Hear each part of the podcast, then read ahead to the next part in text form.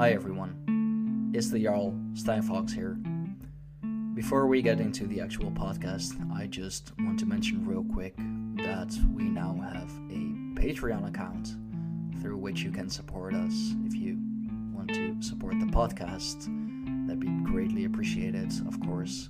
Um, we have a couple different tiers ranging from $3 a month up to $25 a month rewards of that vary from just having your name in the end credits as one of our supporters, one of our Patreon supporters, up to having access to the full podcast a week early, no matter the length of the podcast. So I just want to mention that real quick. Uh, you can find us at patreon.com forward slash pagans. Anything will be greatly appreciated. Every support will be greatly appreciated. If you don't feel like supporting us monetarily, you can, of course, just leave a five star rating at the bigger podcast platforms. You know, leave a five star rating on Google Podcasts, Apple Podcasts, Spotify. That also helps us immensely. So, thank you, and let's get into the show, shall we?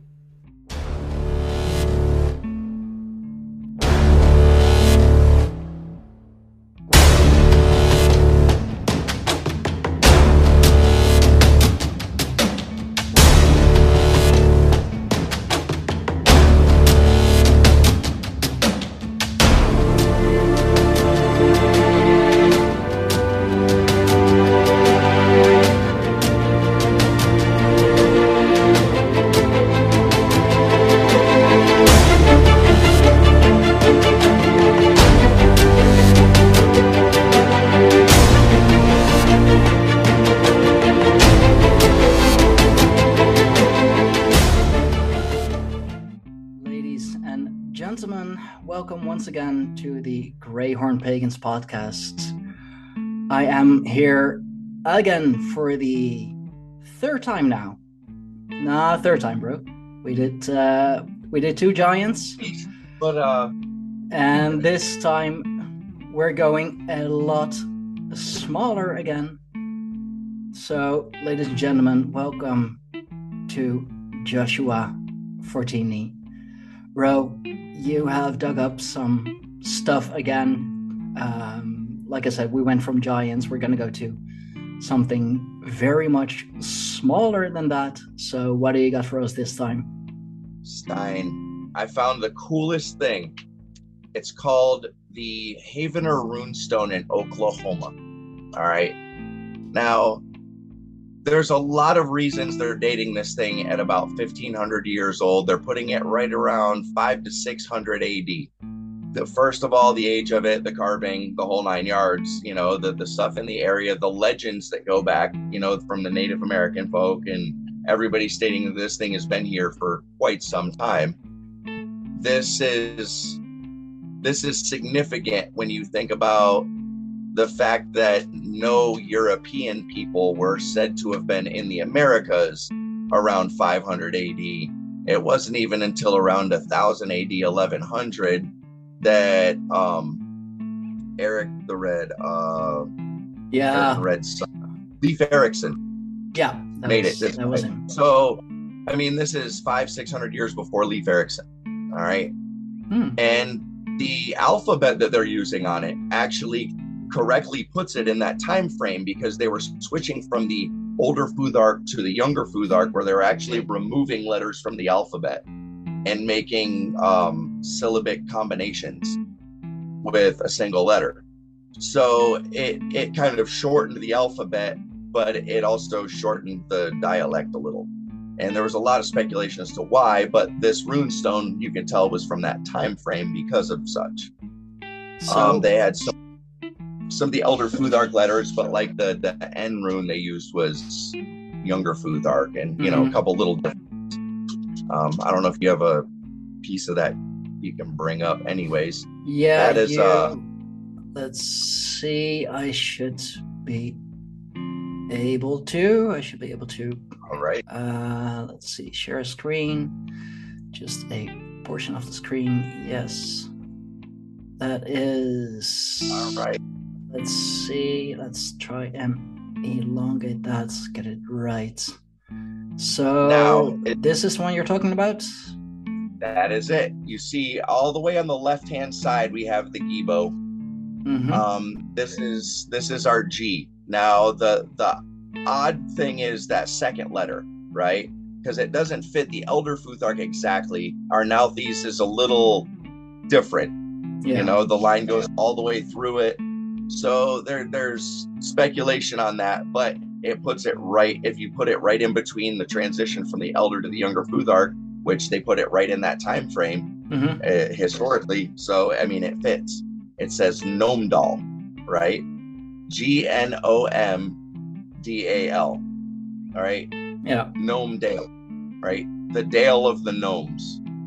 Now, A lot of Dales. no, yeah, yeah, yeah. The farmer in the dell, you know, the the, the rolling hills. Mhm. So they have an area that from the 1500s when we got here, there was already legends. Don't go there, right? These legends started, you know, what they didn't know at the time, but almost a thousand years before the Native Americans knew.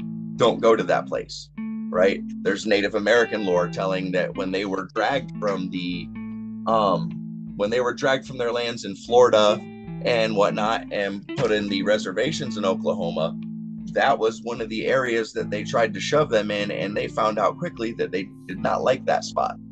So there was a whole chunk of their reservation that the the people didn't want to use because they had warnings to stay away from it. So they tried to put the Indians there. The Indians didn't want to use it. So they have this empty valley for you know a couple hundred years that just Mhm. it, it uh, you know uh, we we basically stayed away from it. Well, we start our state park system, and you know we try to figure out what's going on. And uh, of course, the the state park pops up. They put a fence around it. Nobody can see it, touch it, get near it. And uh, I guess it's gotten a little more slack as of late. You know, nowadays you can actually get up near it and take pictures of it and whatnot. But uh, for the, through the 60s and 70s, when during the founding of that state parks and all of that stuff, it was uh, fenced off literally like a couple feet from it. You couldn't touch it, you couldn't get near it or anything. Hmm. So it was uh, it was impossible to to do anything to do any work on it, to date it, to do anything other than just you know check the area around it. But there's uh, a lot of lore now. Oklahoma specifically has a lot of lore. Now they have everything from Bigfoot to the the, the little people that they warned about in Gnomedal. You know, um, there's a couple Native American tales, but you look, and that's in Oklahoma, right? Mhm. Now you look on both sides of the country, and you have similar things happening. You have another group that is experiencing the Moon-eyed people at the same time. Another group of Indians is is meeting the Ant people, right? And and they have a lore that spreads back from that. Let's get into the Ant people right? The Hopi. The Ant people are a kind of Western United States thing. Um, there there are a few tribal tales further over in the U.S., but basically the the Western tribes and the Central American tribes, they they have a, a lore about these people that came to them before a great disaster called the Ant people. They came out of the ground, out of the mountains, out of the mesas, and got the name. And they even depict them in their cave Yeah. paintings and whatnot with um, antenna, Ah, right? And they have them next to humans, and in some of them they're like way bigger than the people, and other ones they're way smaller than the people. And they So- had these scales that they could actually put their head against the stone and travel into these little holes, right? Yeah, Mm. really cool legend. But these people came to them before a disaster and basically told them there's going to be a, a terrible winter coming that's going to be kind of long. You're going to need a really long store of food for this one. Three times, four times more than any winter you've ever prepared for. And they taught them how to do different things in a, a generational period, like um, farming turkeys and using their eggs for protein while Oh, yeah. storing jerky out of the meat and storing it. And there were so many uses. Um, they the they quite literally changed their lifestyle. Started building homes in the side of mesas up off the ground, right? Mm-hmm. And started storing um, buffalo chips to burn, wood to burn, things to cook with. Um, they were drying foods at that time, drying corn, um, jerking meat, doing anything they could to preserve food, salt packing. They Yeah. learned all of the time frame from the ant people. Now we know that right about five, six hundred, we had something happen we like to call the Dark Ages Yeah. right? Right about the same time the Gnomedal Runestone is, right? The Dark Ages happen, and we have at least an 18 month winter. Some people's interpretation would say it was a three year winter. Let's let's call it an 18 month winter, a year and a half, Okay. right? They would have had to have stored three times the amount of food. They would have had to have stored, you know what I mean? Yeah. That's that's a long period of time to prep for. So they had to change their whole lifestyle, and they had to do it rapidly. something we talked about on the uh, the Ragnarok podcast as well. Um, Mhm. Just the uh, the long winter and how the uh, but an eighteen month winter, dude, that's that's brutal. that that's almost impossible to comprehend. Think about if that happened now. What Oh, would we do? Man? I mean, that's that's a dark thought. All of a sudden, we have no farming for eighteen months. Yeah, yeah, there would be really no way. I mean, yeah, like we have we have indoor farming now, and uh, you know, glass houses and and all of that, but it'd still be a struggle, and you ha- you would have to do so many things artificially, and like your um, energy bills just fucking shooting up, and everything freezing. That'll be tough, even nowadays, even with the the technologies and farming technologies that we have developed over the uh, over the centuries. Look at Texas last winter. Oh yeah, 20 was it?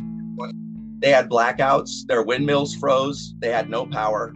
yeah, They, people were desperate fast, and I mean, it happened over a couple day period where it went from okay to no way. You know, like people literally like looting stores, looking Yeah. for food that's it's already gone. People bought it. You know, they're mean- breaking into stores for no reason in, in most of the occasions. yeah. We have No. we have harsh winters here in um, in Europe, in northern Europe, here in the Netherlands, but you know, I can't imagine just like no no power, whatever. I mean, a couple of years ago, um, my my heater broke. So like in the dead of winter, it was like December, January, whatever. I had no central heating at home. And there was just like no central heating. I, I, you know, I could like burn the stove and whatever, but yeah, like how many heat will uh, will that provide? So, Right?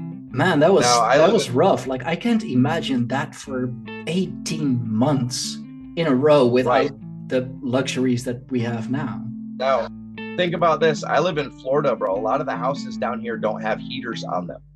No, why would you? They'll have a, a, like literally, they'll have a window unit in one of the windows of an old concrete house that never had ducts put in it for central heat and air. Mhm. So they're essentially cooling their house with one little window unit air conditioner or cooling one portion of their house, or they'll put a couple of them in different windows, but like they have no heat. They're bringing space heaters in. That takes electricity. If your grid goes down, you're screwed. You know what I mean? Even with a generator, a heater takes a lot of the power of a generator. Yeah, You know what I mean? And a lot of the smaller generators or normal sized household generators won't handle a couple heaters running. They might handle one, maybe two smaller ones, but they're not going to handle to, enough to heat every room of the house. so you'd almost So, I have mean, to like, you'd almost have to get a a generator per heater. and now that's in modern times. You know what I mean? Now Yeah. imagine this happening. Imagine this happening when you're still living on the ground in in skin huts, wigwams, teepees. You know what I mean? Uh, now there were adobe houses, but like at, at that time frame, they weren't. They weren't. Uh, there was no sign of them building them, but they did at that point, right at about that time frame, start building these houses up on the cliff sides. That Right. would help. That's very isolated. Like isolated, this. insulated. think about this if you're up there with your food you have all your fire materials and enough food to last hmm for the whole time the only thing you have to ward against is birds and things that can climb really high up a cliff wall right That's not too bad.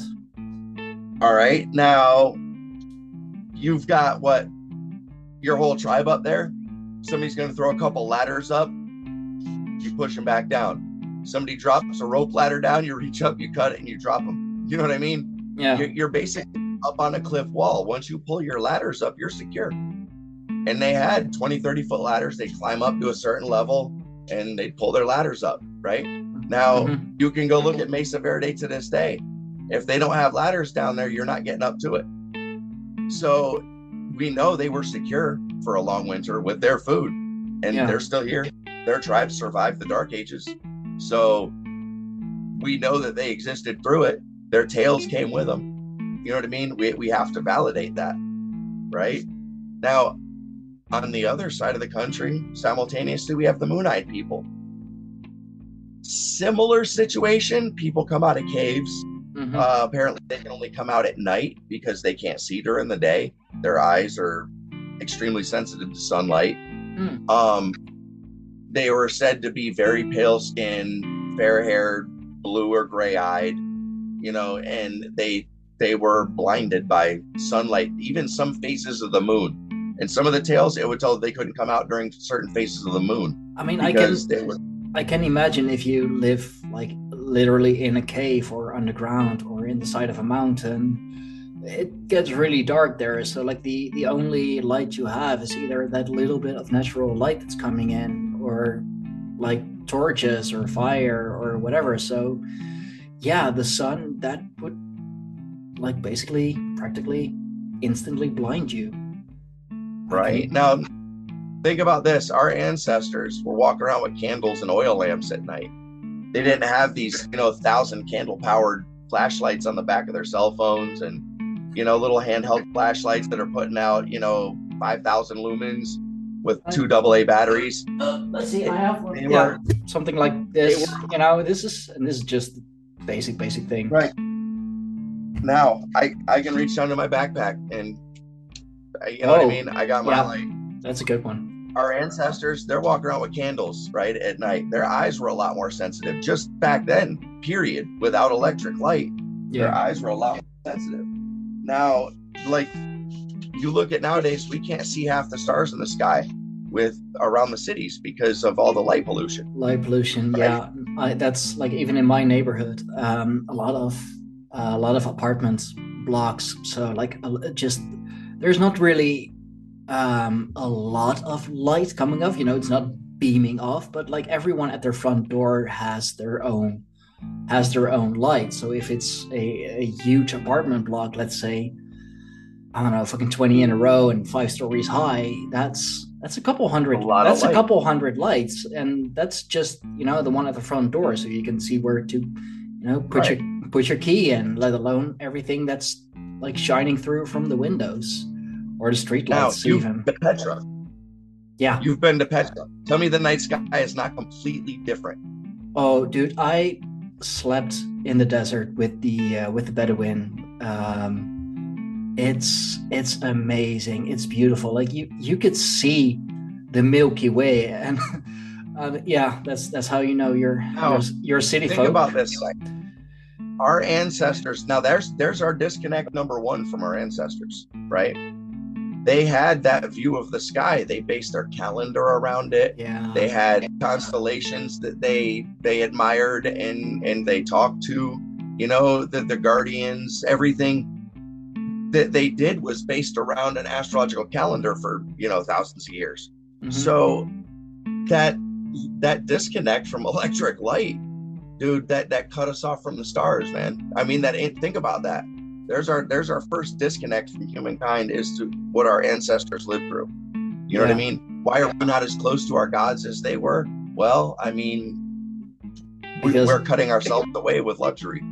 because we quite literally can see them. Literally okay now these people come out of the caves, their eyes are so sensitive. I mean, just imagine that generations of people through a cave. You know, they may have been in there since the, the younger Dryas, living in those caves like that, right? And just think about the concept of that alone. You have a group of people coming out of a cave. They basically had a small bonding period with the Native Americans. They had a couple of relationships with a few different little tribes where they were helpful, but then these wars broke out. Mm-hmm. And basically, the few of them that weren't integrated into certain tribes were wiped out. now, there are still tribes that claim to have descendants of the Moon Eyed people. And they do not look like the normal tribe members. They have blue eyes. They look almost al- albino, though. Like they might have, uh, some of them may have albino gene. Now, was that created from years and years and years of being in a cave? You know what I mean? Generation after generation after generation of it. Because well, our ancestors, if it's point during the ice ages, did. I mean, if it's genetic, then um, I mean, it may look like albi- they may look like albinos, but if it's you know, if they have some uh, genetics left from the moon-eyed people it's it's definitely genetics but that makes me wonder you know who were those moon-eyed people? Why were they they living in those caves? I mean that that really like first thing that comes in, comes to my mind is the uh, the hollow earth theory even. We have to take into consider well i mean the un, underneath the united states brother the mammoth cave system there, oh. you could literally go in and like Tennessee and come out over by California. Right now, it's not going to be a pleasant journey, and you're going to be squeezing through like snail holes stuff. But I mean, th- if you want to do some ultimate spelunking, dude, this is the place, right? All over but, the world, there are like, tunnel systems going underneath cities and, and whole countries, and like some some are more modern and man-made, and others Let's say it's just a simpler explanation, though, right? Let's let's say it's not that deep. Let's say it's just something as simple as during the younger Dryas, they adapted to cave life. They found safety there. You know what I mean? They found warmth in the cold there. They they figured out how to bar off a place in the back of the cave, and they had their their spot. No, they weren't messed with because the Native Americans didn't really travel into the caves, they don't know if there's a bear or a wild cat or whatever. You know what yeah. I mean? Caves were caves have always been spooky. You know what I mean? And, and yeah, it doesn't if you've matter. ever approached a large cave, there's a different vibe around them. You know what I mean? Yeah, you, you get a different feeling. It's, it's big, it's dark, it's damp, it's unpleasant. There's so much rock over your head that if the earth shakes just a little, you know what I mean? Yeah. You, you oh. have that thought in your head constantly when you're in a cave. If the earth shakes just a touch, I am so screwed right now. Yeah. But, either you're like nuts, either you're not getting out, or you're, you know, you're crushed. I mean, like both ways, you're not getting out. But now, let's say it's just that simple. During one of the last ice ages, they spent a couple generations in there. They adapted to it. Sometime throughout, then the Native American peoples came and these people, well, I mean, they only come out at night, but when they travel around at night, they see the campfires, they see their villages, they probably see them. And think about this they can see at night really, really well. So the Native Americans, even as skilled of hunters and trackers as they were, being out at night, they would have never been able to see these people because they lived and survived on hiding, right? Yeah and they can see them literally see them coming in the dark from a mile away. So, I mean, it changes it altogether. And think about how sensitive your smell would be in a cave too, man. When you come out and hit everything, like the smell of oh. other people. Yeah, dude, it, like they would be easily detectable and easily avoidable. So until they wanted to be seen, they I don't think they really were. You know what I mean? And the dark ages were coming about and something happened where they knew it was time for them to come out of the caves and these alliances started happening with some of the indian tribes and the moon-eyed people right now some of the moon-eyed people are also described as only being about two and a half to three feet tall right some of them larger four or five foot but a lot of them full grown, three, four feet. You know what I mean? That's They're they're depicted as tiny. being smaller. Yeah. The, the stone effigies of them are are small, you know, and they they are uh the mysterious tales, dude. They really are, but because we we're only dealing with like the the verbal lore on it, hmm but we do have the effigies that are, date back to you know when they say the, these people came out they're five six seven hundred years old or older and i mean that that says that somebody remembered the tales long enough to see to still see them and carve it out you know what i mean so we know it's older than 700 years but don't know if it goes all the way back to the dark ages you know what i mean Yeah. So- I, I think I have may I may have found a um, a picture of um, what you meant by uh, Native Americans with the uh, the Moon-eyed people genetics and how it really uh, resembles albinism. Um, let's see, share screen, just a portion. Yeah, something like this. are they part of That's- their Cherokee, correct uh, this is I. Uh, this is what Google Brave uh, of Google Brave um, Brave Images. Uh, I I looked up my uh, Moon-eyed people, and this is one of the things that um, that popped up, and it it really, yeah. I mean, if this now they look like albinos, definitely. Now the the lore, the spoken tales, the stone effigies, the carvings in the caves, the paintings in the caves, it came from somewhere. You know what I mean? Now you go right around the corner and you have these things that were found. That that's literally the next thing I was going to ask you if you could find the Yeah. stone effigy of the Moon-eyed people, right? You notice how they made their faces very flat. Yeah, very very round and very flat. narrow, long noses, hmm large eyes, but small. I mean, Yeah. if they had stones that were big enough, they could have carved one that was actual size, Sure. but they they, they carved them about three and a half feet tall. Hmm. So I'm just saying, I, I think there's there's a lot more little people legends than a lot of people connect. You know what I mean? Because it it's cross cultural. You know what I mean? Yeah. started with Germanic tales, then into Norway and Sweden and Denmark and Holland, spread and the Vedic tales. Um, there is a cemetery that was found in Coffee County, Tennessee. Did I? Do you have a slide of that that I sent you?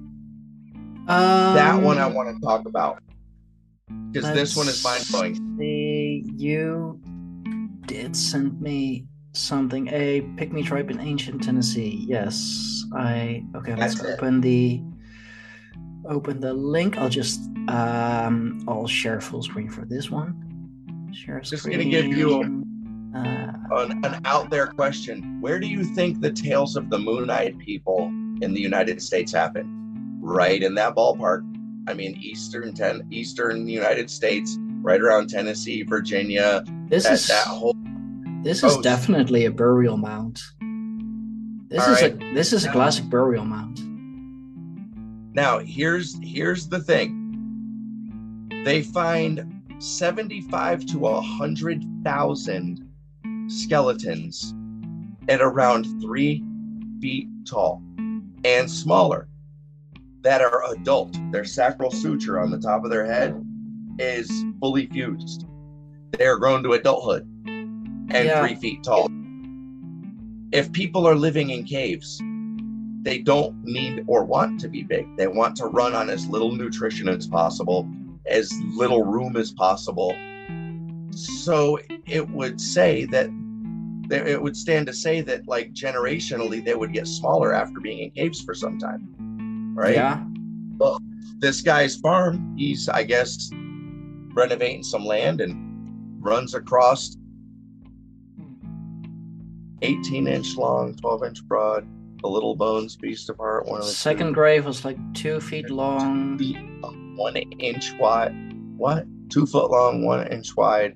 50 inches deep. And Bones, Teeth, teeth, vessels, shell. shells. So definitely, definitely a burial site. Now, but if if you keep reading through there, it's in other journals too, scientific journals that they found this graveyard. There's no other way. It's like a mass grave, but there's 75 to 100,000 skeletons there. Jeez.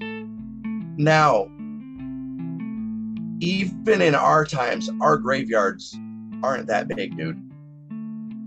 No. We've got a lot of cemeteries around, but how many of them can boast that many graves? I mean, Paris catacombs. uh, That's about the only one I can think of. That that's insane. Yeah.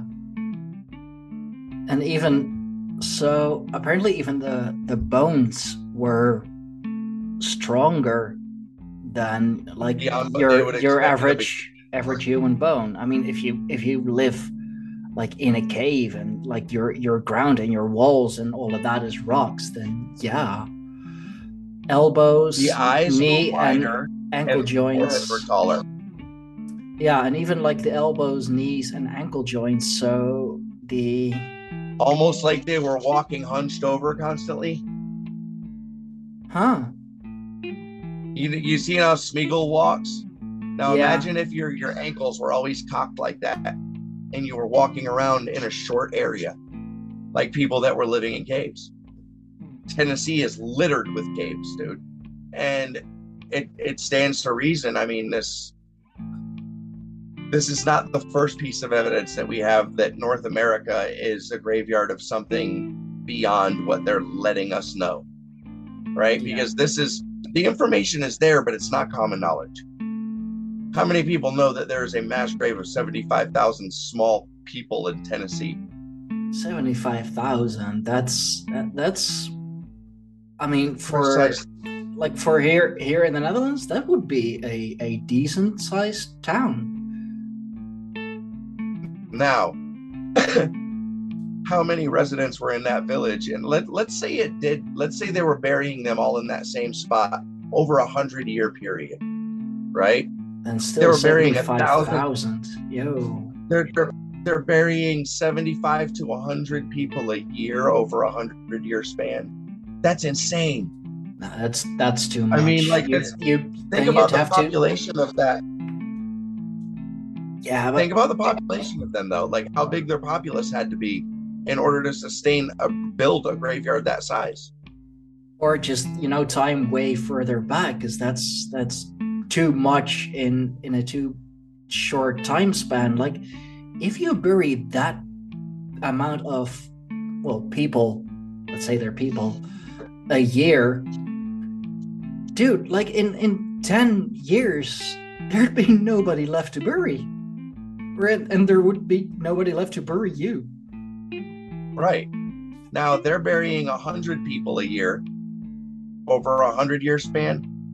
Now th- there's there's no big village that they found, right? There's no there's no showing of a huge civilization, which is the weird part. I mean, 75,000 think about that. just in that burial that that was a big populace of people. Where was their population? Where was their city? Where were they all? I mean, were they in the caves? Were all of them in a cave system? That's insane to even think about. You know? So like I know cave imagine systems. seeing imagine seeing uh let's say a three foot tall person as you're out hunting one day and you're trying to tell your friends, no, dude, listen, I saw one of these things. And they're like, dude, shut up. You know what I mean? Like nobody would believe if you if you told them, you know, I was hunting out in the woods in Tennessee and like four of these little three foot tall dudes ran out and skewered a rabbit and ran back in the cave. Like you'd be called a lunatic, right? yeah, people people I think mean- you hit your head or whatever. Like, you know, just I don't know. Like what's in those woods? Right. What what kind of what kind of shrooms did you take? Uh, Now, you can't tell me that that like that stuff is impossible because I mean the bones are there. yeah. You know, now here's another great uh, little tidbit of information. You know who got those bones? Oh God, let me One guess. guess. Smithsonian. One guess. Yeah. Ah, for real. Okay. Um, Yeah. Yes. yeah, bits and pieces of them. There are some of them Mhm. that are saved in other areas, but that's about the gist of it. You know what I mean? Like God. Okay. You'll find little pieces in the museum here, little pieces in the museum there, right? Um, pop this one up. Th- This one's really cool. Look, uh, search San Pedro Mountains, Wyoming, Pryor Mountain, the Crow Indians. They had a tale of little people. I I do have a picture here also of the um one of the cave paintings of the the ant people. Dude, that looks freaky. Right? Let me just let me share so that other people may see it too. Um this I'm just a Now, just a bit. let me tell you. A, Here, let me tell you a little this is story. dude, this is weird. This looks so Right. Look at the Hornstein. Look at the horns. When Yeah. they, they, they put the ant people headdresses on, I'm just saying, think about this. if somebody's in a cave, right? Everything they're doing is done in low light. Everything is tactile, right? Yeah.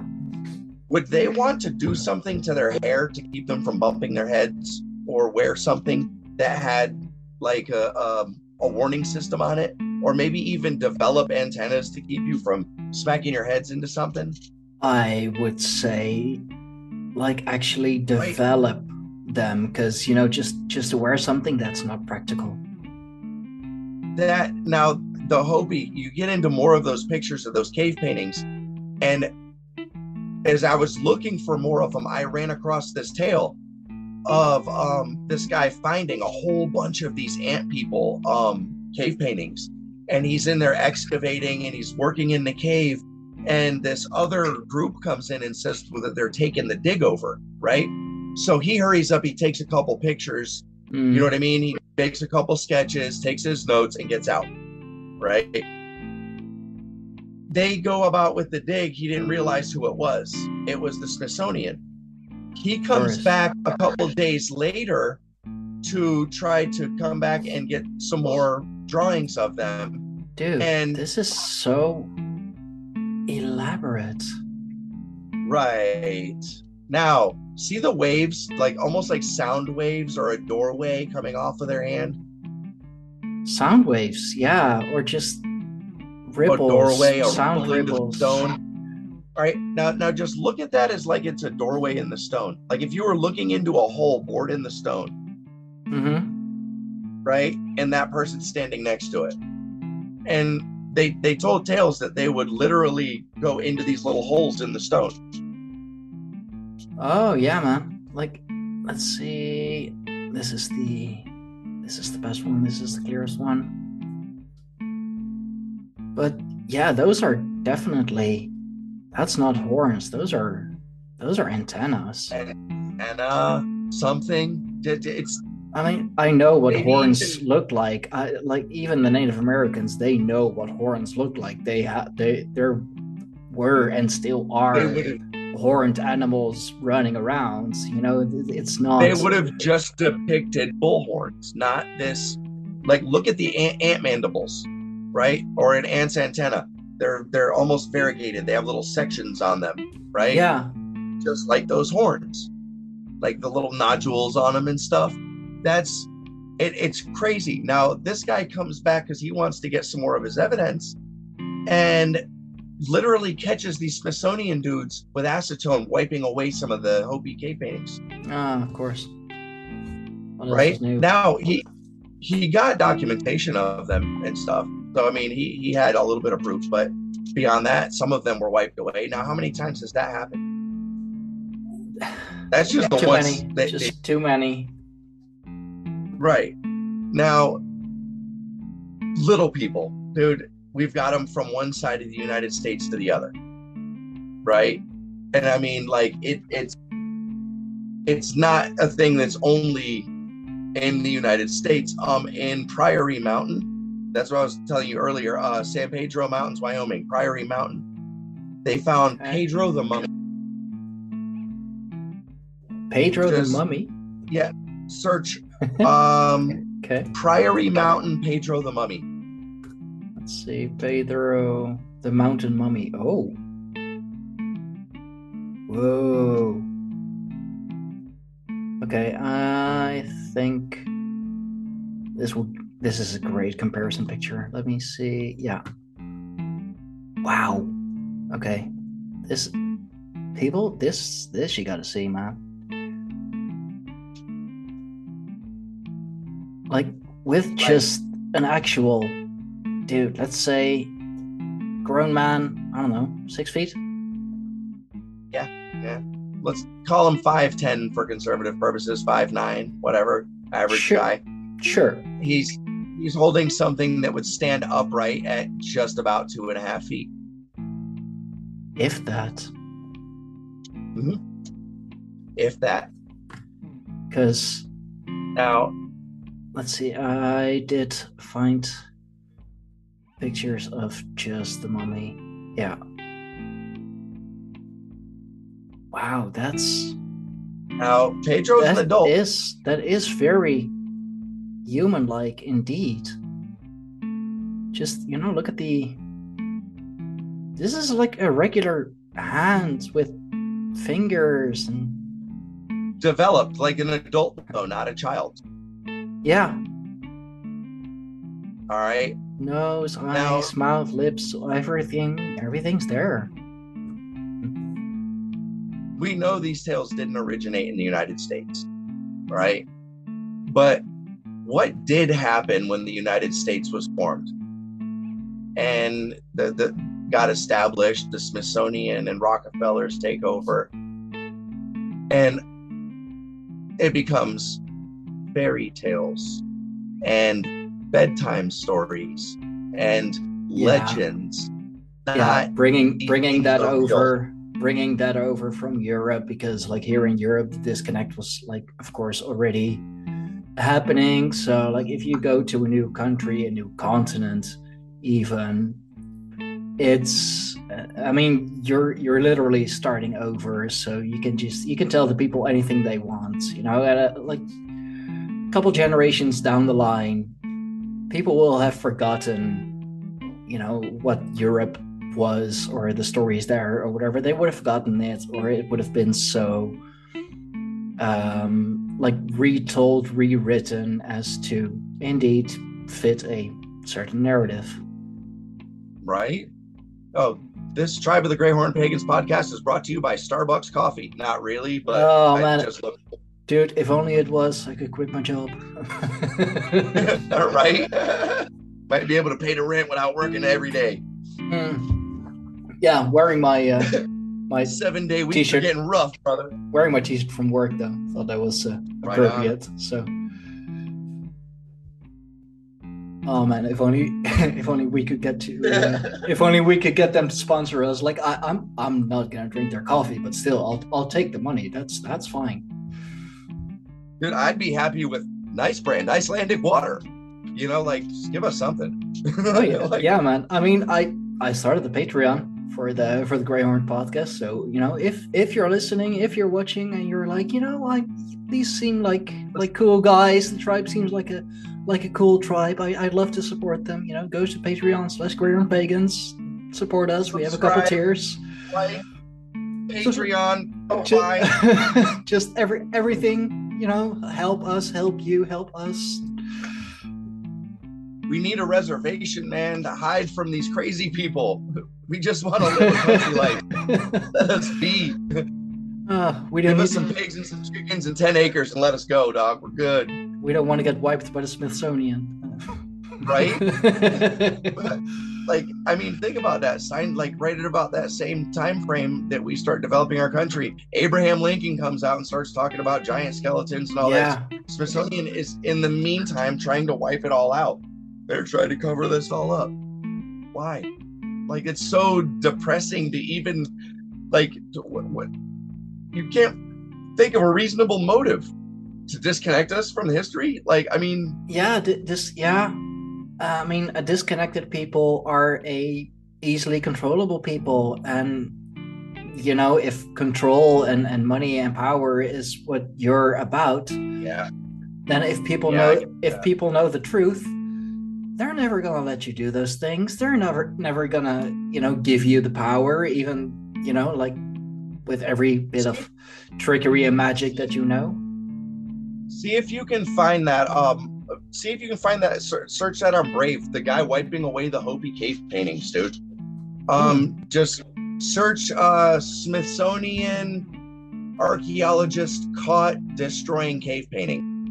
I'm I'm 99 sure you- it'll be in the top searches. Destroying cave paintings. Oh god, I really need need Keely to do all this behind the scenes stuff. That will be so much easier. Uh, uh, uh, uh, uh. You heard that, Keely? Behind the scenes, we need somebody. Oh yeah, of course. Like I I can find articles about climate change destroying cave art and all that stuff. That's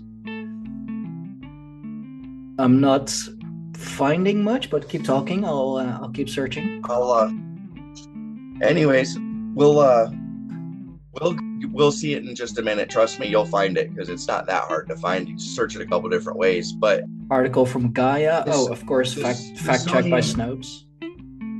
the Smithsonian has literally been responsible for wiping away a significant portion of these finds that like you can audit where are they now. And i mean the closest that anybody can find is a couple reports of people saying the smithsonian had to dump stuff in the atlantic ocean. You know like where is it now? That's what the, the, the real questions need to start getting asked. Like all of these things were found and it was logged that the Smithsonian accepted them, then what? And then, you know, it, it, it's it's becoming a dark part of our history.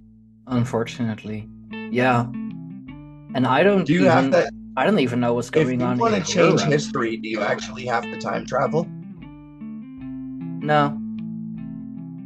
No, you just Think about it. You just, you know, like you literally just have to destroy history and you know keep denying, denying, denying, denying. At a certain point, people will just stop asking because you know they're not going to get an answer. They're not going to get a straight answer, or they're got or five generations later, they just forget. yeah, or just you know gonna get one of those those politician answers that they answer your question, but that answer only brings up more questions. You know, like Right. they they t- they it's it's a word salad, but you don't have an answer.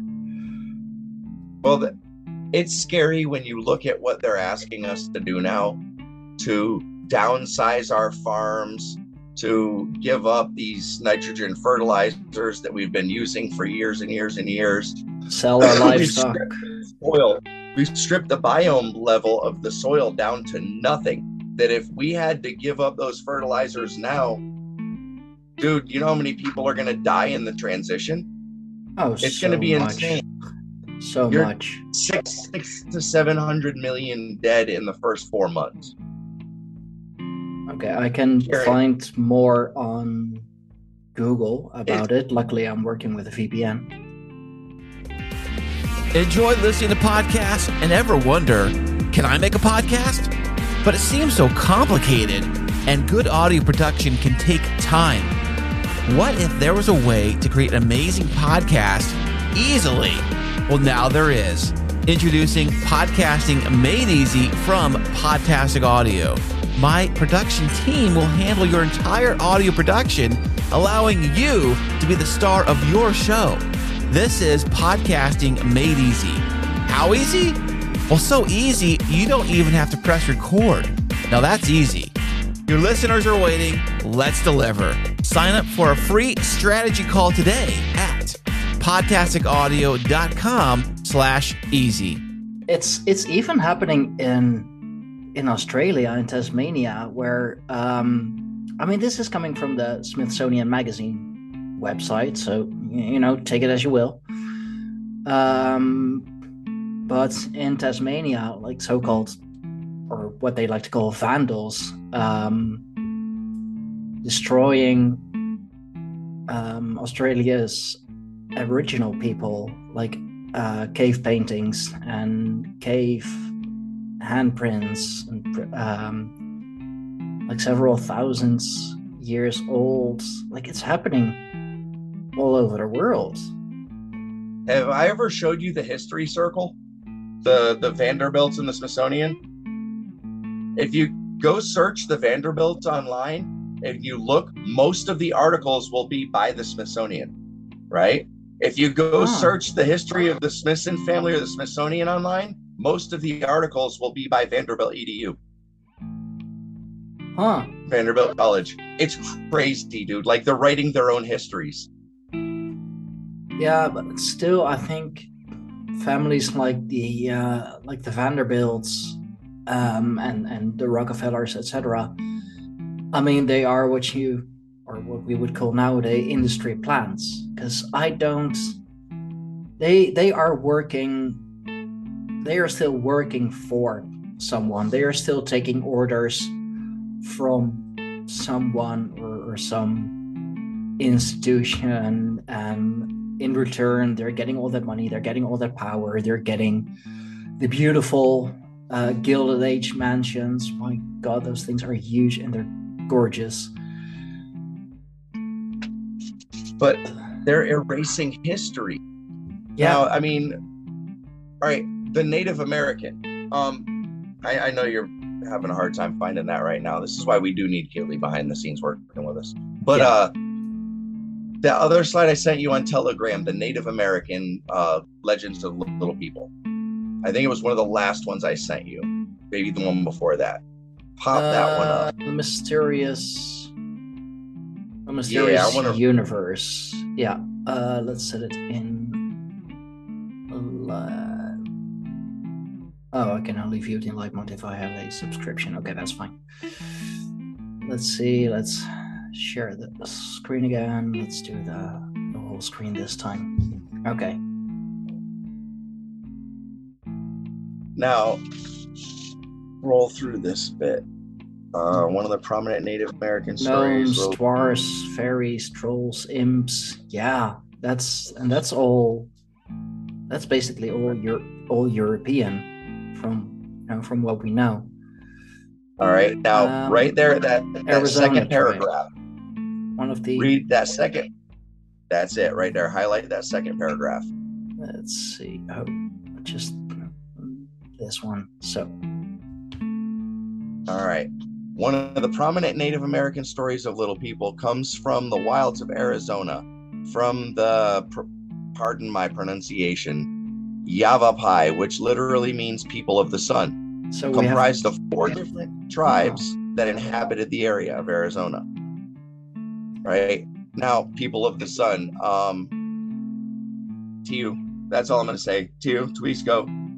Um, the tribes of Tier, They carried down. Anyways, um, we'll get into that in another podcast. Um, sure sounds good.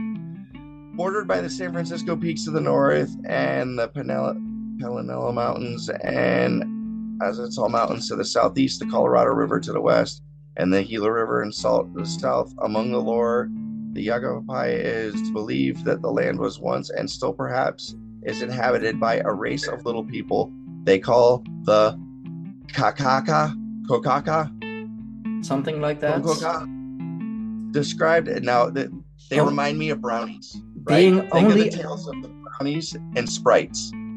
Only a foot in height. That's for right. for us Europeans. That's thirty to thirty-three centimeters. That's like your average school No. ruler. Dude, that's like 22 centimeters. No, 26 centimeters. Okay, so let's say yeah, let's say somewhere between twenty-six and 31, 32. Perfectly round heads with no nose, as we have, as we just saw on the um, Pedro. on the carvings and on the carvings they Yeah. basically had no nose or just you know very elongated very flat which i mean you could say like they have no nose Now you seen you seen Pedro's face, right? yeah Looked like the moon eye, flat faced. Wide set eyes, narrow nose, long narrow nose. So they are just just like Indians, but little tiny Indians. So they were people just very, very short. Like brownies. And only talking to the I'm teacher, the leader. Oh wow! So they only really spoke to the uh, the important, Elders. powerful, the elders of the tribe. Indeed, Yes. they never die. Whoa. Okay. They are around all the time. You can't see them all the time, but it can ha- happen sometimes. But quick like that, and you can see them no more. They are just like the wind, like air. Wow. Okay. All right. Now, you want to hear something crazy? There is a butt ton of these videos of people like standing out in a field and they're like, they're live streaming while they're like, there's something behind me. Watch this. And you see this little Yeah. thing pop up and pop back. Right? So It- this this is said to be their their natural habitat. That looks very unpleasant unless we're talking like in in the mountains. I Because to live, coming back. I, because I to think live, they're making appearances again because something is going to shift. Something like we got talking to on the Ragnarok podcast, something is changing. yeah, There are big changes in the air. There are corporations that are basing their entire business model around countries converting from capitalism to a communist socialist structure. That they have all this infrastructure set into place so that once that happens, they have all these institutions and partner groups oh, that are going to start profiting from it in an insane way. Like So- ride sharing sort of we have cash shortages, farms for um, protein for beans that's like three times more efficient than soy, takes three times less fertilizer. I mean, there are people that Even- are poised. even in this article, it mentions that um, like uh, apparently uh, sometimes they will build tiny houses above the ground uh, which the tribes have always known to leave well enough alone. Now, just does like- that remind you of anything, Stein? Yeah, you just mentioned that at the beginning. In Holland and Denmark, do they still not build little houses sometimes for the others? Uh, yeah, yeah, we we do. Um, and sometimes you know, even if it's just I don't know, like maybe meant as a as a joke. I I remember. Um, I haven't been there in a while, but a park, um, well, park, city park, as far as you can call it a park, here in uh, in Leiden, in my hometown, near the near the city center, there are well, there are uh, a couple of big trees there, um, and they have like placed or, or built or created something that looks like a well, like a home, like a the, the the front door, front porch of a of a home in the tree or against the tree, as to say, if there are little people here, if there are uh, dwarves, Tomte, if they are here, you know, we got a home for you. We, you know, we made it pretty, we made it nice. Just, you Watch know, out for our house and we'll provide you one. You know?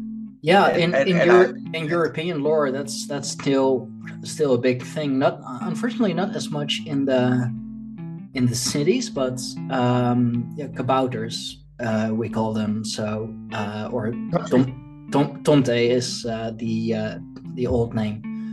Um, we they are really popular here. Like we have books about them. I know my parents had a book about them. I um I believe they don't have it anymore, unfortunately, because it's always been one of my favorite books. And actually, you know, as a kid, I just I. I liked seeing the pictures and whatever. You know, uh, one of those uh, dwarves. Although I believe they are different from kabouters. Not sure. Um, one of the tomtes, let's say, um, being like just the size of a bird. No, like You know, like a, a What a- small a small bird, and um, their mortal enemy is said to be trolls, like actual. Look up the kobold. Oh yeah, love those. Well, I mean, not really, but Pedro the Mummy. That's all I'm gonna say. Look up the kobold. Aren't they said to be like really ugly? They're sprites stemming from German mythology. Oh, this is all. Ah, this is all CG, CGI. Um, let's see if I can. Find like an old fairy tale book interpretation one. Keely, babe, we really need you. Because I can't keep Right. I can't keep doing this.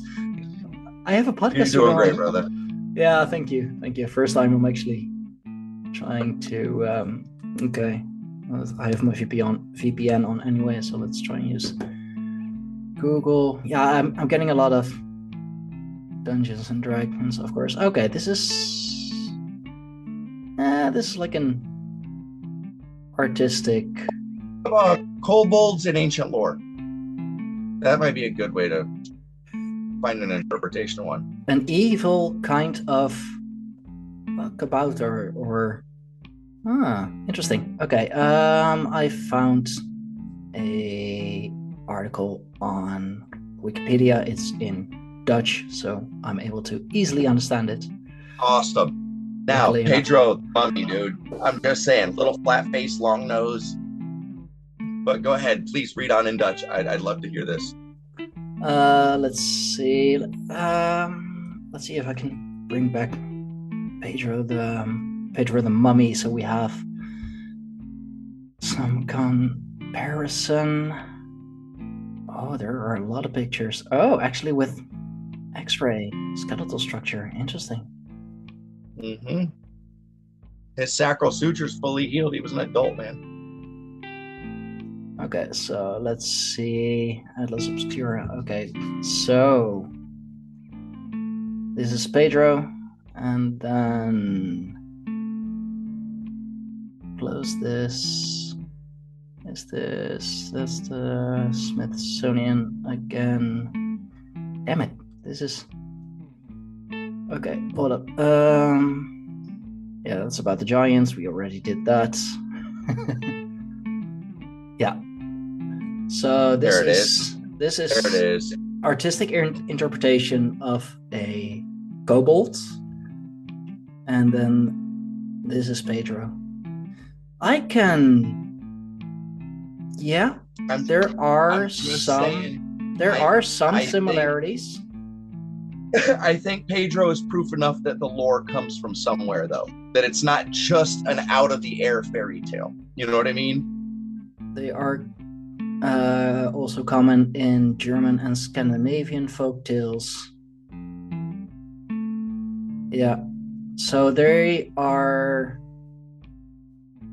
often represented of the counter opposite of elves and nymphs. So they are like everything everything dark. They are thieves. They they guide the dead.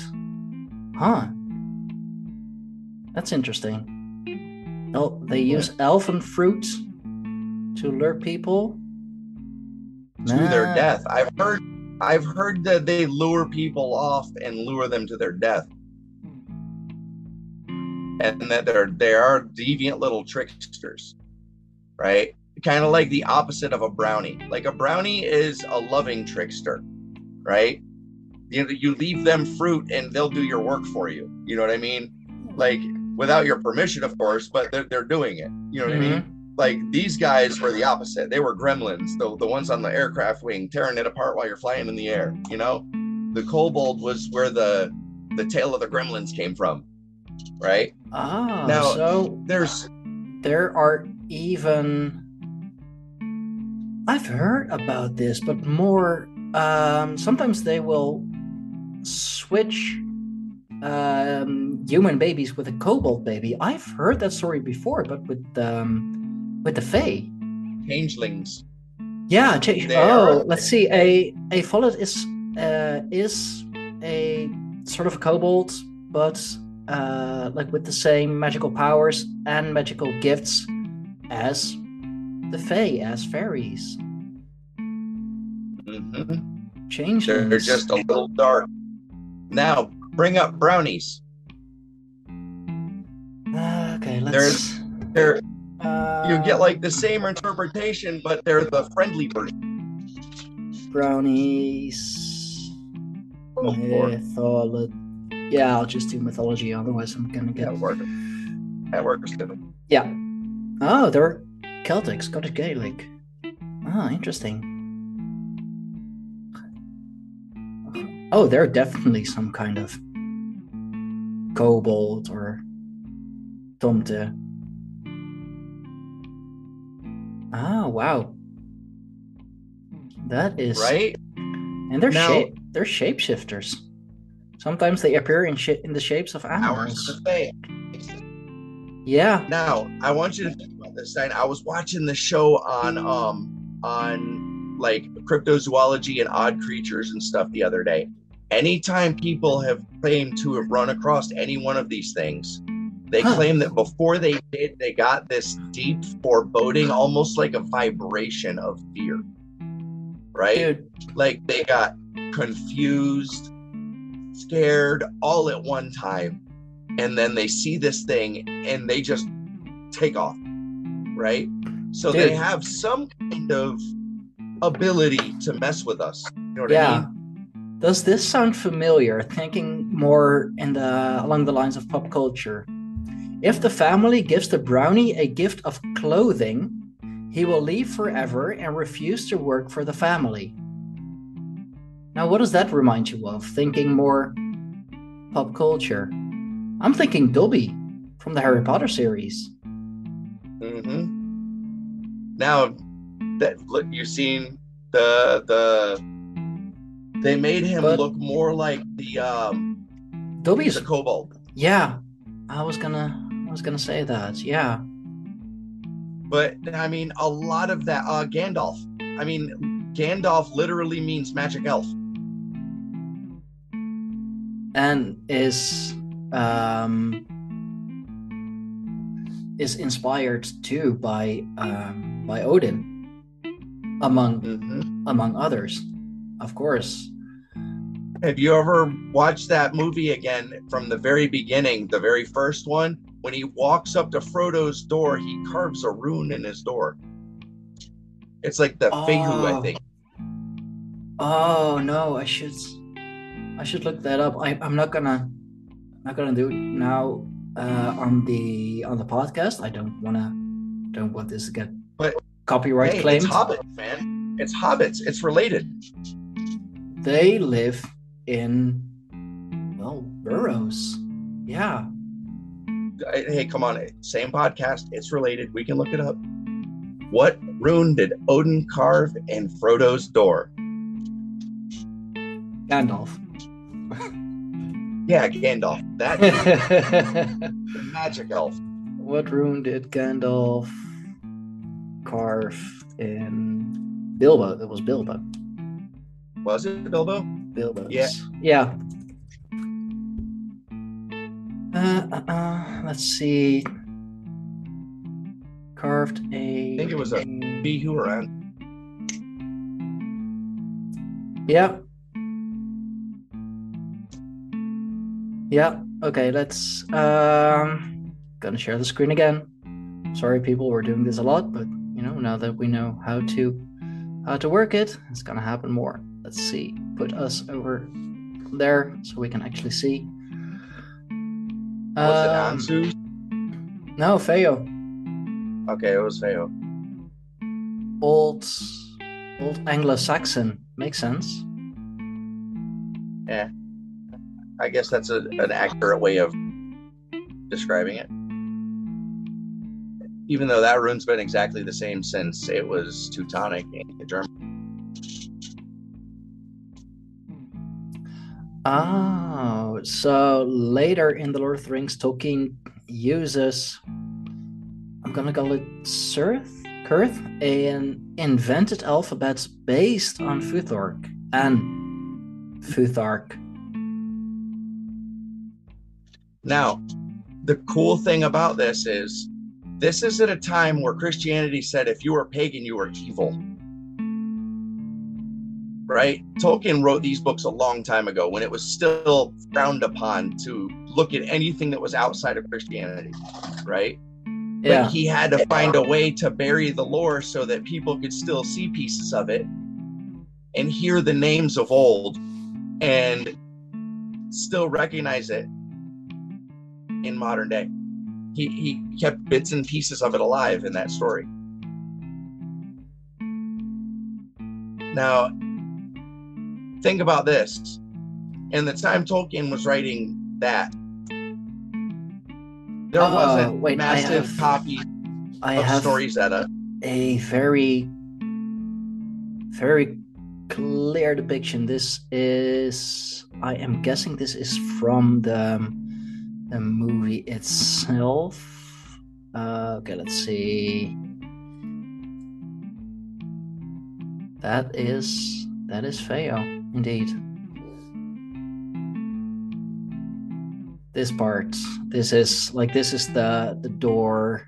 Um, this is what he carved in there. That's Feo. Yeah, now.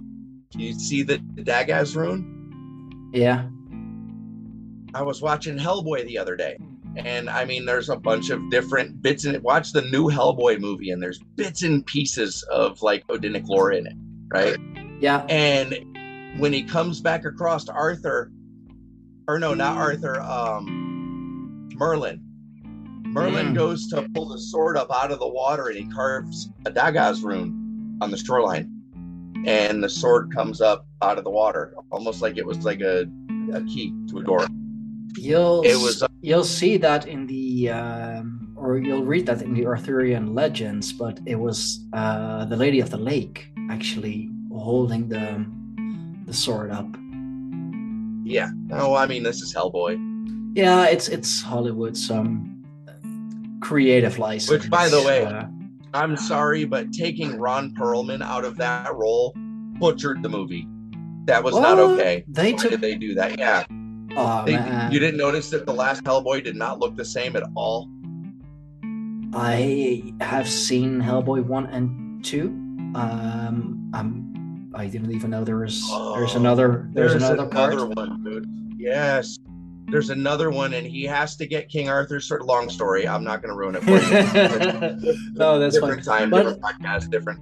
But But yeah, even even in the the Hellboy movies, there are so many mythological creatures, and there very there are very small creatures too, indeed, and they are. If I remember correctly, it's been a while since I've seen the movies, but they were quite the nuisance. Now, the first Hellboy movie, I think, had a very strong storyline for this very reason. If you strip all the Hellboy stuff away and just look at the main storyline, humans and Fae got into a battle, right? And the Fae retreated. They they formed some kind of pact with the humans. A human betrayed them, and they retreated into the woods. Right? They hid themselves. Now, I think Hmm. that very much speaks to reality. you know, like I think that's what's happened. We've the the church has waged a war on any old knowledge, and they've tried to erase it from history. But we have struggled and strived to keep little bits and pieces of it together. And when Most- we run across like, like the Haven them- or Runestone, Yeah, and and a lot of them in the form of um, of fairy tales of children's stories. I mean, we may call them fairy tales, we may call them children's stories, but um, I I do believe, and uh, we have gone into this in other podcasts as well. Um, I believe I talked about this with Raven on the uh, the Dungeon Dragons and tabletop role playing uh, podcasts. Uh, I remember asking something along the lines of would um, would those games also be a way of um, preserving our history, preserving our culture, preserving our heritage, as we have done with uh, with fairy tales, with the kids' stories. You know, take the Brothers Grimm, for example. I mean, their their stories were indeed grim. I mean, it's you know, it's Europe in um, I want to say like seventeen. Dark Ages. Yeah, yeah, They're ta- they took the tales from the Dark Ages and just elaborated them over the next couple hundred years. And man, the, the original Grimm fairy tales were grim. yeah, yeah, Wow. yeah. Just, I mean, that's you know, Germans. They don't mess around. Nah, man. Nah, man. Uh, give it to them raw. You know what I'm saying? That's it. If they wanna, if they wanna dress dress it up and lace it and whatever, you know, make it a pretty little story, then fine, so be it. But they they did put it out there raw. Um, the, those those were uh the older fairy tales, dude. Even the old Smurfs, the Schtroumpfs, the original. Yeah. Oh, they they man, are they are huge here in uh, in Belgium and the Netherlands. They are so incredibly Well, I mean- incredibly popular. A lot of a lot of stereotypes. I must say though, a lot of stereotypes, especially looking at uh, at Gargamel, the bad guy. That's a stereotype and a half there. I'm, I'm just saying that you do kind of look like Johan all grown up, and I'm just gonna leave that there. But um, you know, it is what it is. no, but no, that's that's. I think that's interesting. You um, and that might also be. Um, I think it works both ways. Actually, you know, it's it's a way to um, preserve our heritage and well hide it uh, it from the church. You know that if Plain if they if they see the books, if they read the stories, you can say, oh, but you know they're just they're just children's stories. They're just bedtime stories. Nothing going on here. But I think that uh, later, especially, um, well, especially after 1776, uh, if you know anything about European American history, you know that's a big year, especially with all that's going on in uh, Germany, Bavaria, to be exact. Um, I think that has also become a way of um, just as we, you know, as um, as we mentioned with the uh, with the hunter, you know, finding those people. Oh, you've you've been reading too many.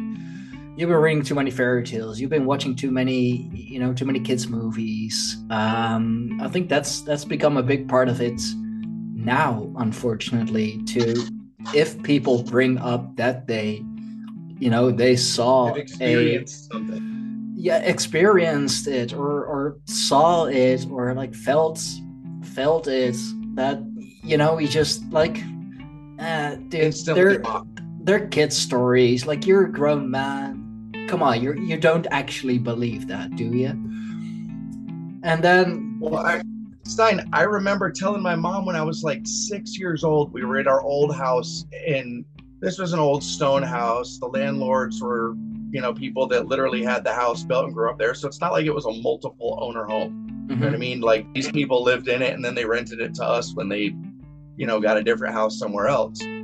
So like I'm laying in my bed one night and I swear to you, dude, it's like middle of the night. I couldn't sleep. I've always had insomnia problems ever since I was a little kid. And I'm looking out my bedroom door into the dining room and I see this thing that's like maybe a, a foot and a half tall, kind of chubby, peek out around the corner. And he walks out into the middle of the floor, and another one looks around and walks out, and they're doing stuff. They're interacting with each other, and I'm like freaking out. I'm hiding. I'm like just my eyes sticking out of the blanket, right? oh yeah I'm on my bed. Nightlight in the kitchen illuminated enough of the living room floor that I could see these things. Like they look like two cats fighting, but like people, right? And Huh. it was the craziest thing. I, I remember telling my mom the next day, I, I saw gremlins in the house. And she's like, that's not real, da da da da da. And I tried to tell her they, they looked like the things from Gummy Bears, you know, little leather armor and everything, but little. They Wow. looked like the ogres gummy bears, but little. And they were fighting each other in our living room. And she's like, that's your imagination and all this. I saw those things over and over and over again, dude. That was just the first time. And like, I can't imagine if I saw something like that as an adult, dude, I think it would just snap my brain. You know what I mean? Yeah. Like I, we've been so desensitized and tuned away to think that it's just lore. It, that's all it is. It's That just if somebody ran across like that now, they just, you know, instant, like a black pill breaking of their brain. Yeah. It's frightening. I mean, like there's there's so much lore. Leprechauns. I mean, come on, dude. Yeah. like that we haven't even touched on them tonight right and you look at so many cultures know what a leprechaun is they like, are they are a staple in in Irish culture. yes and vedic culture also the indians man the they they have tales of little people in their culture right Every Oh. culture has it. They have a group of gods that we talked about before hanuman Mhm. right? Hanuman had a group of brothers, right? And I can't remember which one it is, but one of them had the name like Dagas or Dagalas or Manas. It was one of the runes was his name. Manas, Manas, maybe. I, I can't remember. But um I was looking at that and I was like, that is just like so ironically tied together that it is unreal. Like they they're worshiping a god that we also call a god and have given a rune name to and everything. Like it was it it, it snapped my mind in that moment. Like I had one of those brain farts. Um I'll I'll try to find that one and send it to you. We'll discuss it on a later podcast and the other syncs between Vedic and Germanic and Norse. Because that is Yeah, insane. it's it's all it's all Indo Indo European, of course. So like you Like- think there's a lot of ties with Christianity and and Norse paganism, and there is. There's a lot, oh but man, sure. when you get into the stuff. It's like gods of the same name and everything. You know, it, it's nuts. Yeah, but uh, like I do think, um, I mean the the, the basics uh, of what we're what we're told by people who will actually research it and actually know what they're talking about. Um, main one in our circles is uh, Survive the Jive. Love his research, absolutely, but that um, at a certain point there was a a split you know um, people like a group of people one going uh, one going west into europe which eventually became um, you know the the germanic tribes the frankish tribes and then uh, one going east um, into into india you know the ancient the ancient aryans and uh, Yeah, they brought Aryan they, was a they big br- thing. and they brought their their religion and their texts uh, with them and uh, eventually in the east that became uh, i think among others um, hinduism and buddhism like i know hinduism buddhism they are uh, they are not the same religion but um, they both definitely are they overlaps. both they both definitely are Aryan religions, and like same same here in Europe as we uh, you know as we talked about on the uh, the Giants podcast. I don't know if if it was the first one or the the second one. Yes, people, we did too. This dude has way too much information. He's way too good of a researcher. So it's always it's always multiple parts. Um, about the first, the first one I think that we're gonna do either.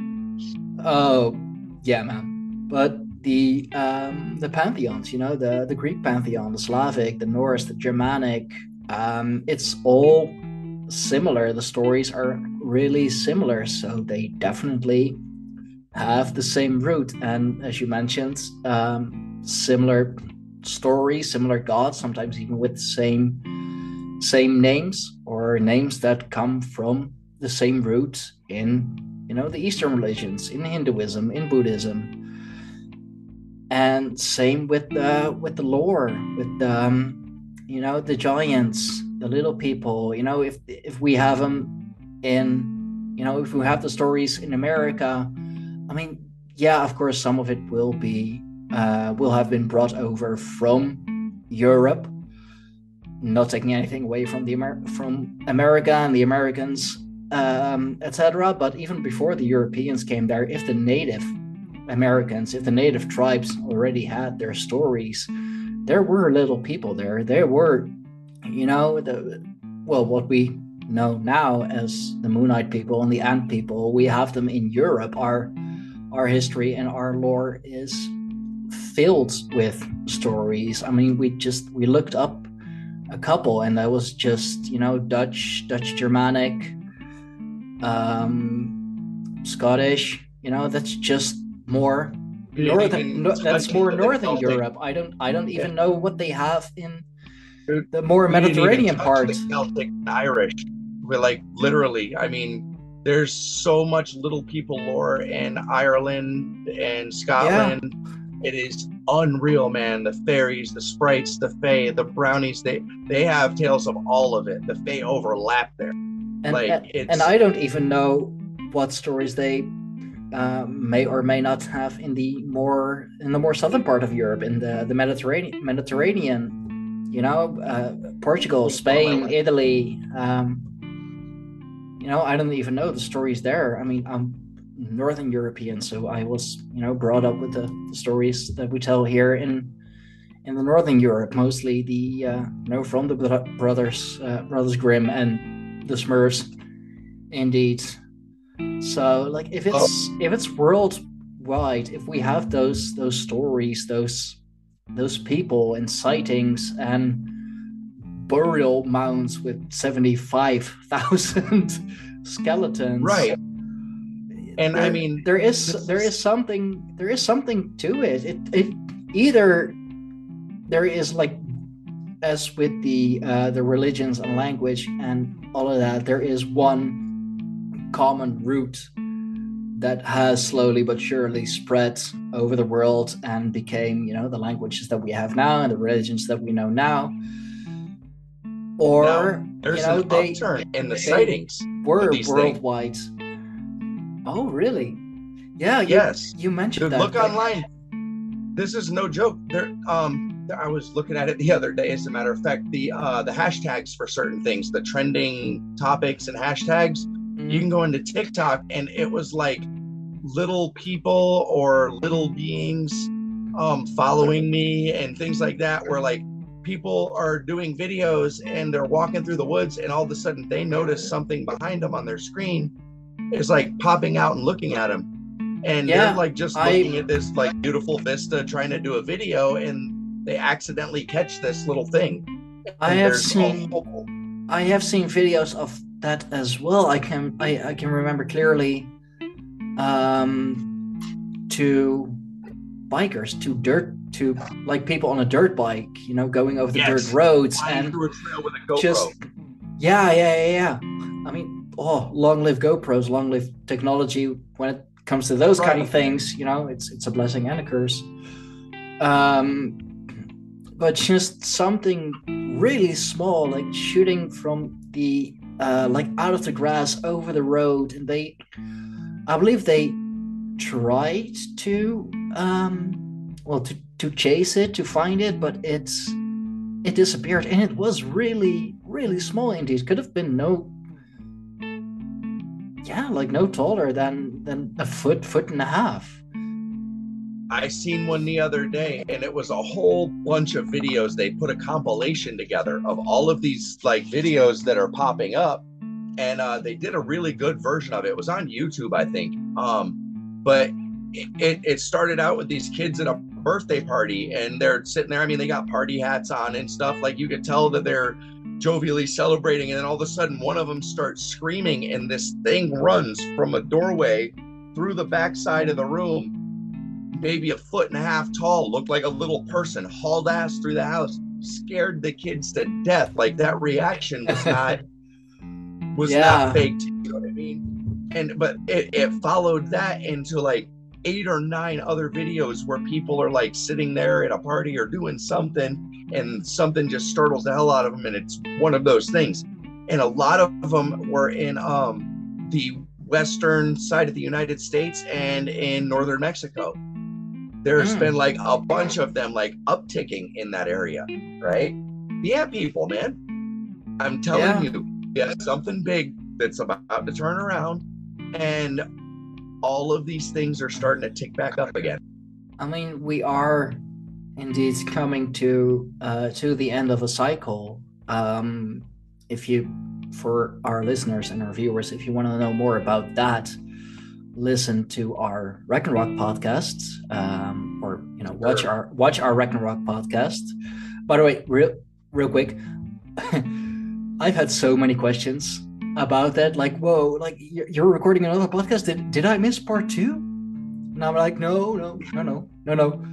Still have to record part two. Don't worry, you didn't miss anything. It's There's it's dude, it's getting plenty to come it's getting traction. It's insane, and it's it's really subscribe oh yeah. Like if if you want to stay up to date, subscribe especially on Ragnarok and the end of the cycle, like we we have we had great people come on, and you know i I'm I'm, cannot I'm wait to get raven in one of those conversations man Oh man, like for part two, he he has to work as well. Like I mean, I think for part three, just check with check with Raven first, then everybody Well- else. Like we we can we can't do a Ragnarok podcast without Raven. Come on.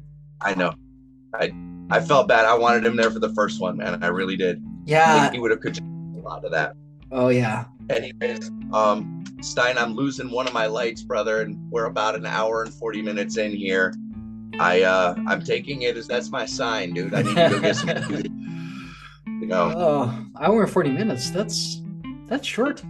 It's pretty short for like, for, for for our standards. You know, thinking of giants, we went to It two hour But, uh, plus. i think i'm also Uh, starting to swell up again Uh, yeah, with your your tooth and all. yeah Yeah. yeah impact Yeah. Okay. Well, guess uh, guess we'll wrap it up here. Um, next time. yes Next time I want need a part two on this Oh yeah. I want Rachel and Raven. I, I really want Raven in the in the Little People part too because I know he's got a lot of input. He- listen, just his knowledge of D and D and the reference to a lot of the different little fey creatures when that are used in the game. It- When I looked up kobolds, has so- a lot of so stuff that I got was D and D. Mm-hmm. But the, it all came from somewhere before D and D was put together. Oh yeah, and I think I think Dungeons and Dragons like they are it is also a way or just you know tabletop role playing. It is a way of um, of preserving our uh, our stories. Those were our really good. And yeah. Those were really good podcasts too with Raven. Those were really good. that that gets me like I the uh the satanic panic that happened around the whole D&D and everything. Yeah, yeah, yeah, yeah. People are learning people are learning something other than Christianity that they can enjoy, they can learn about, they can dedicate their time to and it upset the church.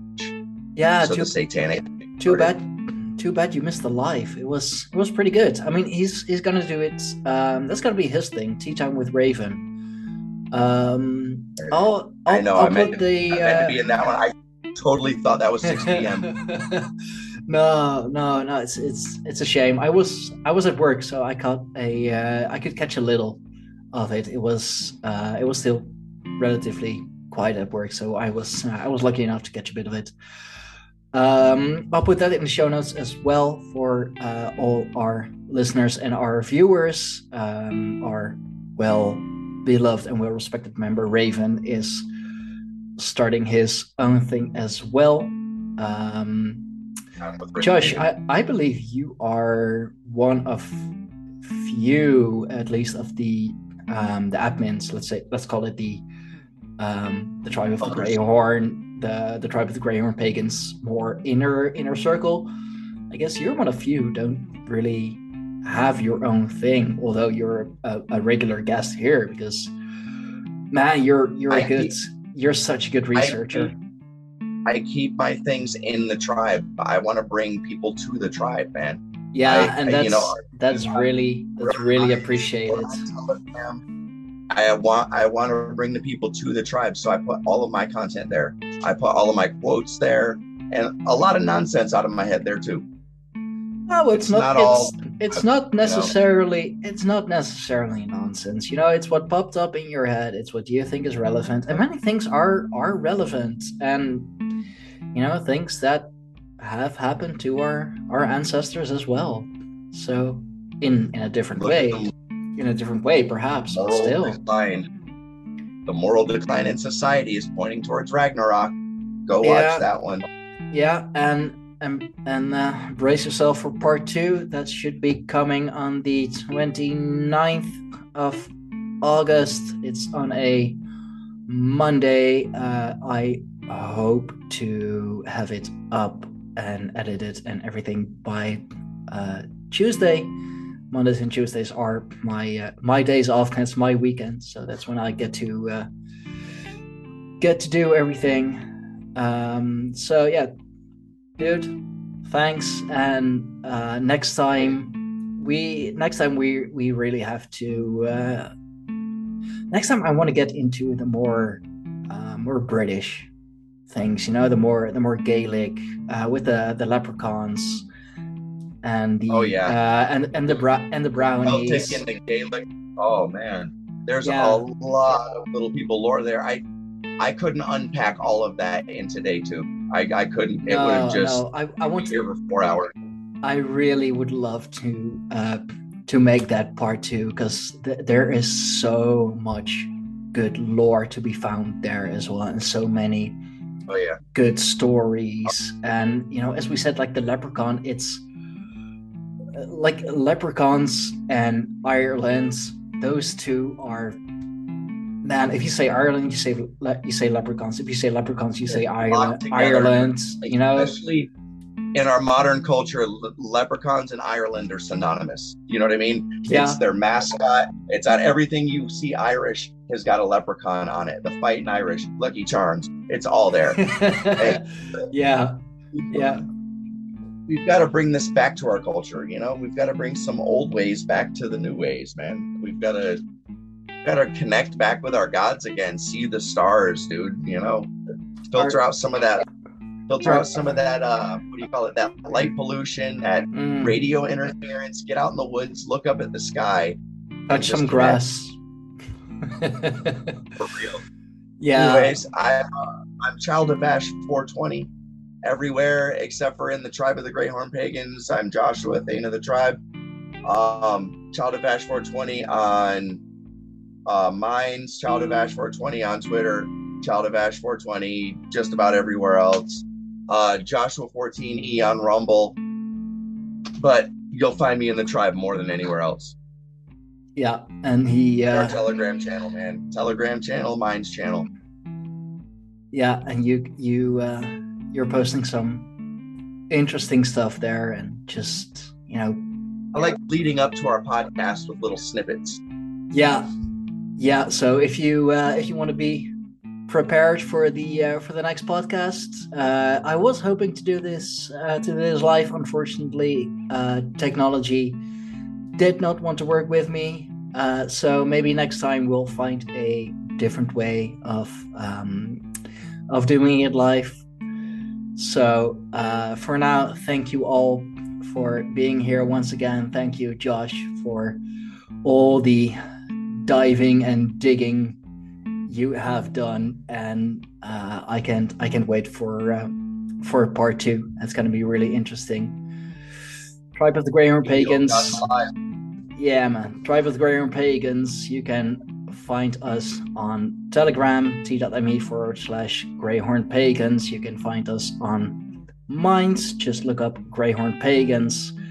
Uh, those are the two main channels that we're on. We are also, of course, on Odysee, where you will find the full video versions of our podcast. Uh, I will leave all the links in the description in the uh, in the show notes. We uh, and if you're lazy, you know, Linktree. I'll leave that up to every everything's in there. That link, Uh, Andy. Oh, did you get our uh, Patreon up on Linktree? Uh oh, that is a good one. I believe I still have to add that. Um, yeah, thanks, Josh, for uh, for reminding me. I should plug that as well. We do have a Patreon up and running for the Greyhorn Pagans podcast.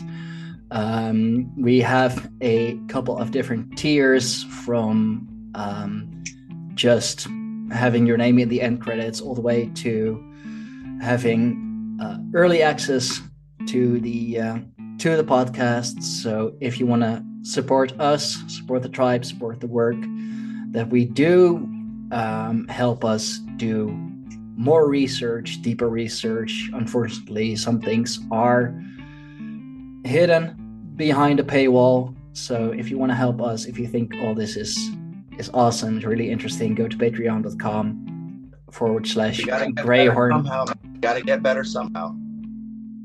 Exactly. So if you want to help us, go to patreon.com forward slash greyhorn pagans. Pick out a tier. Doesn't matter which one. Everything is helpful. If you don't like Patreon with all that they have done for, uh, or done to, I should say, uh, creators, we are also Yeah. on Ko-Fi. So, you know, just buy us a coffee. Can be a one-time donation. Can be a monthly structural donation uh, Ko-Fi slash Greyhorn Pagans. I will put everything up in show notes, of course. Um, I am Stijn Fox, the Jarl. You can find me at t.me forward slash Stijn Fox. I am on Twitter um, at Stijn Fox. Minds, same thing, Stijn Fox. Um, Odysee, YouTube, just wherever. If you look up Stijn Fox, you'll find me. So, Josh, thank you, and thanks to all our blast, and thanks to all our listeners and viewers for once again being here. It was a pleasure. Bit shorter than uh, than we're used to with you, but um, you have some issues, unfortunately. So uh, Take it. Problem. yeah, so take care of that first, and we will uh, Yes, see you soon for part two. Thank you, and until next time, see ya.